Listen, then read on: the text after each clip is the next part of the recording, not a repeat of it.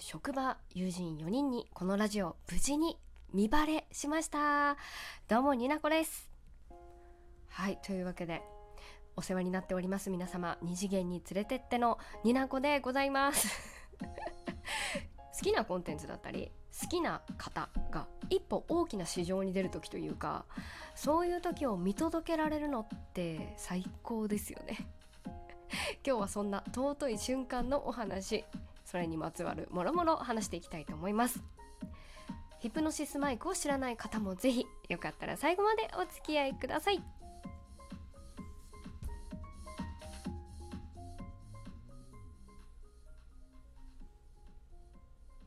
まあ、そうなんですよ。職場のね、友人4人浜女っていう、私このラジオ内で読んでいたんですが、無事見バレしました。まあ、経緯はいつか話すことになる気がするので、ざっくり話しますと音声配信に興味を持ってくれたのでラジオトークというアプリを教えたところ、自力でたどり着いた強者がいまして、まあ、やってるっていうことは言いましたけど、でそれで無事全員にオタク語りしてることが伝わりました。いいもん、恥ずかしくないもん、平気だもんでこの4人につながることなんですけど、私このラジオ二次元に連れてってでよく話しているヒプノシスマイク、この職場の友人のみんなヒプノシスマイク好きな友人たちなんですが、もうヒプマイでつながったこの浜女たちがもう待望の待望の待望にしていたアニメ、2017年ですね、9月ヒプノシスマイクという声優さん12人によるラッププロジェクトがスタートしたのですが、まあね、YouTube 動画コンテンツで動かないキャラクターの絵と、つまり立ち絵とラップをする声優さんの映像を組み合わせる、そしておしゃれな歌詞を動かすという表現でオタクの心を静かみにした私の推しコンテンツヒプノシスマイクがついに2020年10月2日だったかな、2日アニメを放送する時が来ました。おめでとうございます。ちょっと私が外部マイク使ってるので、効果音出せないんで、もうマイハンドです何言ってるんですかはい、でよかったらそのヒプノシスマイクを知ってる人も知らない人も聞きやすいような形でちょっとプレゼンと感想を述べていきたいなと思ってるんですが、前半ネタバレなしでプレゼンしていきたいと思う、見ましたね。見た？これ私こうポイント2個で話していきたいと思うんですけど、ヒプノシスマイクのアニメ第1話見た感想、これはプリキュアかなっていう感想が1個と、これはミュージックビデオだなっていう感想を持ちましたこれ分かる人分かるでしょ。でこれはプリキュアだなって思った意味なんですけど、ラップシーンでこの 3D アニメになるんです。動きがキャラクターたちが 3D アニメ分かる人に分かるよね、 3D になんなよ。で 3D アニメってさ、ほらまあ初音ミクとかこうぬるぬる動くじゃないですか。でプリキュアとかもぬるぬる動くじゃないですか。ぬるぬる動くで褒めてるっていうことで認識合ってる？ちょっとわかんないけど、すごい動くの。もう変身するのかなって思っちゃったで多分、ラップ新作のラップだと思うんですけど、今回その第1話はその最初に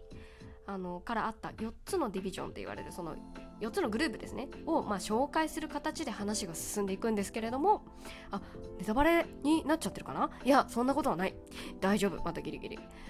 まあそれぞれのディビジョンの、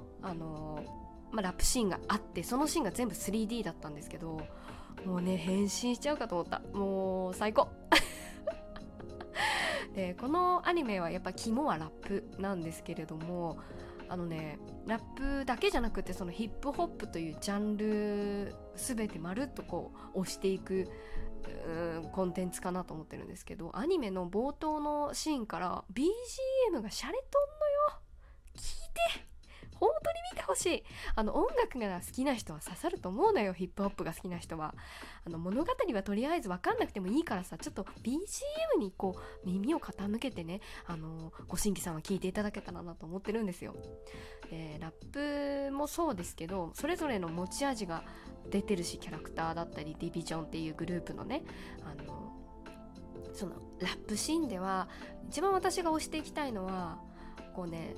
言葉だけだとこう聞き取りに難しい。特にラップって韻踏んでるのがこうラップ慣れしてる人っていうのは気づいておおってなったりすると思うんですけど、慣れてない人、そのラップという文化に慣れてない人たちってこう字幕があるとすごいスッと入ってきやすいんだなって私自身がそう経験して思っていて、それはそのアニメとして動かない立ち絵でYouTube 動画コンテンツとしてヒプノシスマイクが指導してる時からそうなんですけど、そのおしゃれな文字字幕の表現があったからこそラップに触れてこなかった人たちにも伝わりやすく、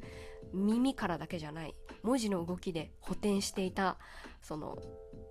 なんていうのかな、魅力がさらにアニメでキャラの動きと相まって最高になっておりますので、うん、あとね、私細かいところなんですけど、人物の紹介が出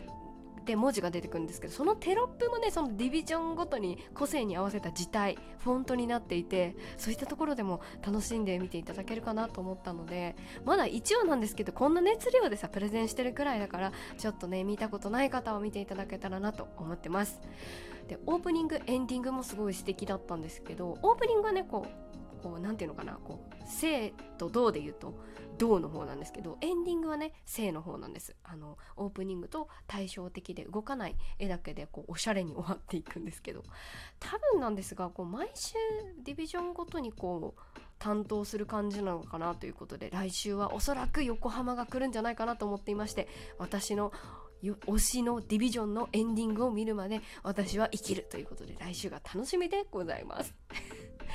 音楽が好きな方、声優さんが好きな方、最近の 3D アニメってどんなんくらいの方もね、ぜひよかったら、まだ見たことない方はお時間とって流し見で結構ですので、ABEMATV では地上波同時配信で1週間無料で見れます。その他アマプラ、D アニメストア等々見れるようになっておりますので、ぜひね、うん、あと概要欄にペッて貼っておくんですけれども、アニメ放送にあたって公式さんから初めてのヒプノシスマイクというありがたいサイトもありますので、そこをご覧になっていただけたらなと思っております。というわけで、まずはネタバレなしでネタバレなしでプレゼンでございました。はい、後半でございます。オタク全開でネタバレありで感想を述べていきたいと思います。見たね、見たもう見た、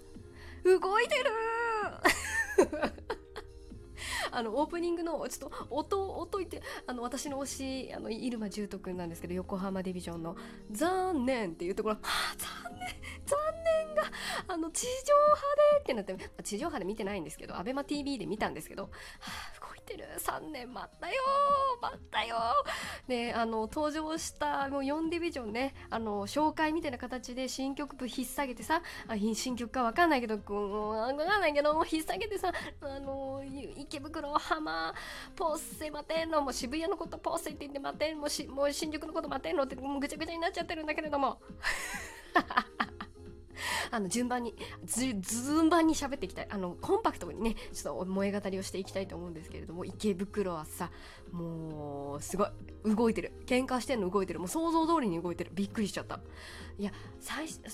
何ですか、3年前は若手声優さんだった人たちがメキメキとさ、もう何から目線っていうのは、一旦置いといて、もう実力を兼ね備えている状態の声優さんたちがアニメに、ね、なってこうスキルを上げた状態で仕事をしている。ありがと